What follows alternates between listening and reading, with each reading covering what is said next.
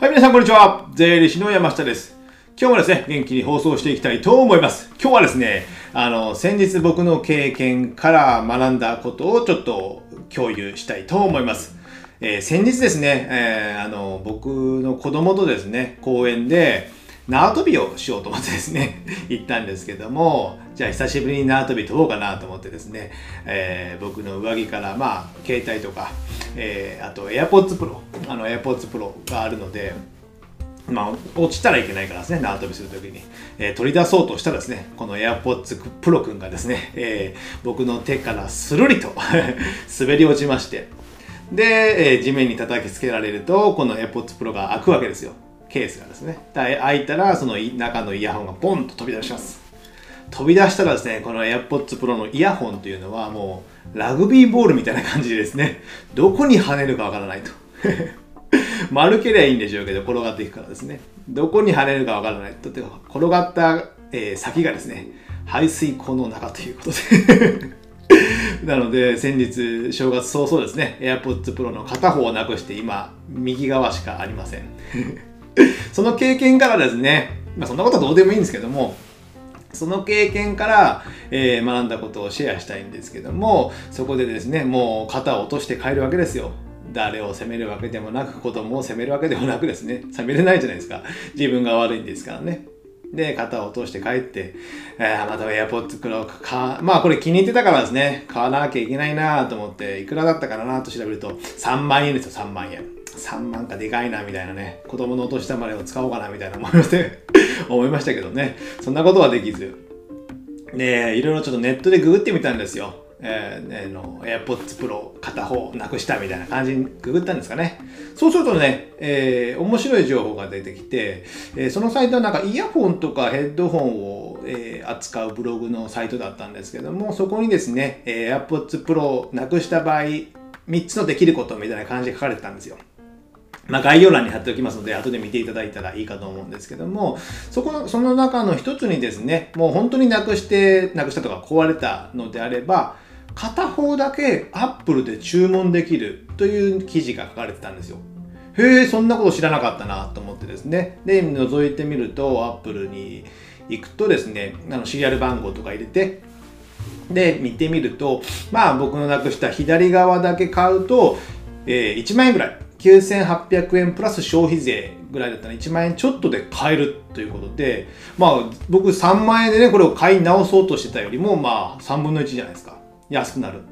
ということで、お、ラッキー、助かりましたということで、このブログを、えー、ツツイッターでつぶやいたわけなんですけども、まあ、ここですよね。えー、情報発信の大切さっていうのは。あここで情報 このね、音声のテーマに入るんですけども、ここで情報発信っていうか、まあ人に役立つっていう情報が本当に大切だなと今一度理解した限りです。まあ僕らがやってる仕事って、まあ相手、お客さんがあって、そのお客さんのま問題を解決する。大雑把に言えばそれじゃないですか。まあ、僕らの仕事も、まあ、税理士という仕事で、まあ、申告とかの作業もありますけどもその作業プラス問題を解決してありがとうと言ってもらえるっていうのが基本的な仕事の流れかと思うんですよ。でもやっぱりお、えー、お役立ちで問題解決それが仕事なんですよね。で、これまでね、僕も起業して10年ぐらい経つんですけども、まあいろんなメルマガとかホームページにね、記事を書いたりしてたんですけども、なんかそのお役立ち問題解決の視点がなんか抜けてたな感じでですね、なんか自分が書きたいことをメルマガで書いてたとかね。じゃあこれが誰か読んでる人の役に立ってるのかっていうのを視点がちょっと抜けてたのかなと今一度ちょっと反省した感じです。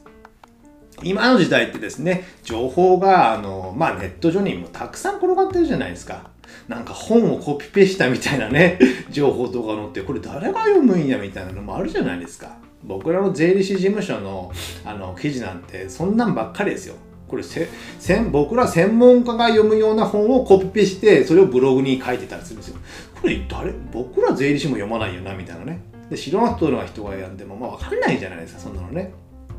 なので、ちゃんと噛み砕いて適切な情報、まあ問題を解決してあげる情報をやっぱ発信していかなきゃいけないんですよ。で、それから、えー、それの積み重ね、まあ、コツコツ積み重ねていくっていうことなんですよね。で、もうここでいきなりね、何か商売として売ろうとしちゃやっぱいけない方ですよね。このコツコツする時期が意外とやっぱ長い。まあ前の動画でも話したように、成功曲線って言ってですね、そのコツコツの時間が長くて急激に上がっていくっていうのがやっぱ大切だなっていうので、このコツコツの時間がやっぱ信頼の、えー、度数を高めるっていうんですかね、僕の山下の信頼残高がどんどん埋まっていくわけなんですよ。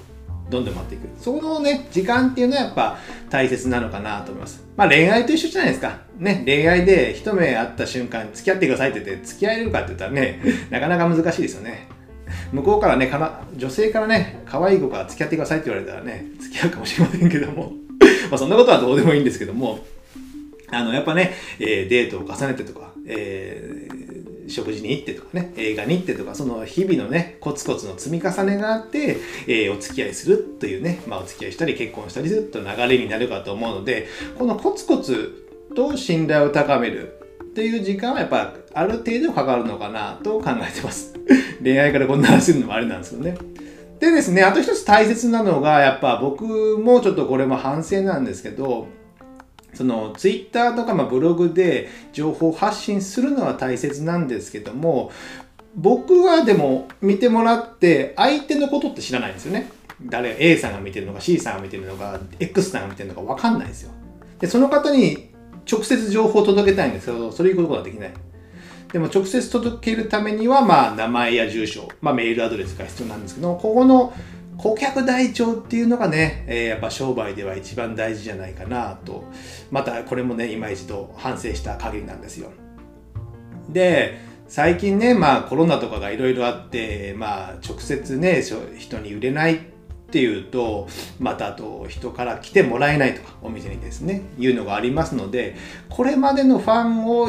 どれだけ作っていたかっていう会社がやっぱり生き残ってるわけなんですよ。いろんな業界もですね。そのファンになってくれてるということは、あの、顧客台帳をきちんと持っている会社しか、えー、生き残ってないという形なんですね。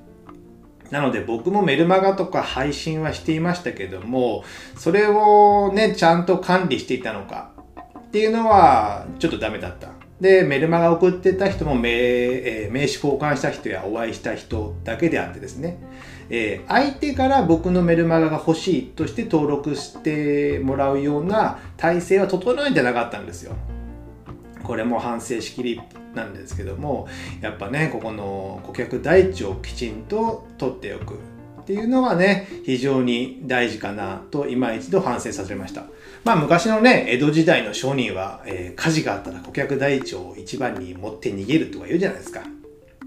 やっぱこの言葉はまあ僕も知ってましたし、皆さんも聞いたことあると思うんですけども、その、じゃあ仕組みをじゃあ作っているのかって言われると、えー、グーの根も出ないというですね、状況だったので、今年2021年は顧客台帳をしっかり作れるような仕組みを作っていきたいなっていうのが、えー、目標でもあります。ね、エアポッツの話からね、この顧客第一の話まで変な方向に行きましたけども、まあこういったね、えー、自分が、やっぱ自分もビジネスをしている立場、まあ情報を提供するとかなんですけども、自分も一消費者じゃないですか。自分も物を買ったり、サービスを受けたりするっていうのがありますので、人の、あ自分が経験した感情の方がやっぱ人間の感情本来の感情でお客さんの感情でもあるのでそれはね、えー、自分のマーケティングにも役立つのかなと考えておりますので自分の行動も逐一感情も、えー、なんか客観的に眺めてみたら面白いんじゃないかなと思います。じゃあですね、AirPods Pro なくしましてね、ここ片方しか今まだないんですけど、えー、注文、先日注文しましたので、もうそろそろ届くと思いますけども、まあ AirPods Pro いいですよ、これ。あの、もうその音に集中できるっていうかね。で、外れにくいですし、えー、まあ、ちょっと高いです。3万円ぐらい高いですけども、あとね、えー、その、落とした時に、その、飛び出ないように、この AirPods Pro のカバーっていうのが、シリコン状のカバーっていうのがあるので、こういったものをね、ちょっと買おうかなと、ちょっと対策として考えておりますので、また今度何かあればシェアできたらなと考えております。じゃあ今日は AirPods Pro をなくした経験から、えー、情報発信や顧客台帳の大切さを知るということでテーマをお送りしました。ではまた次回お会いしましょう。さよなら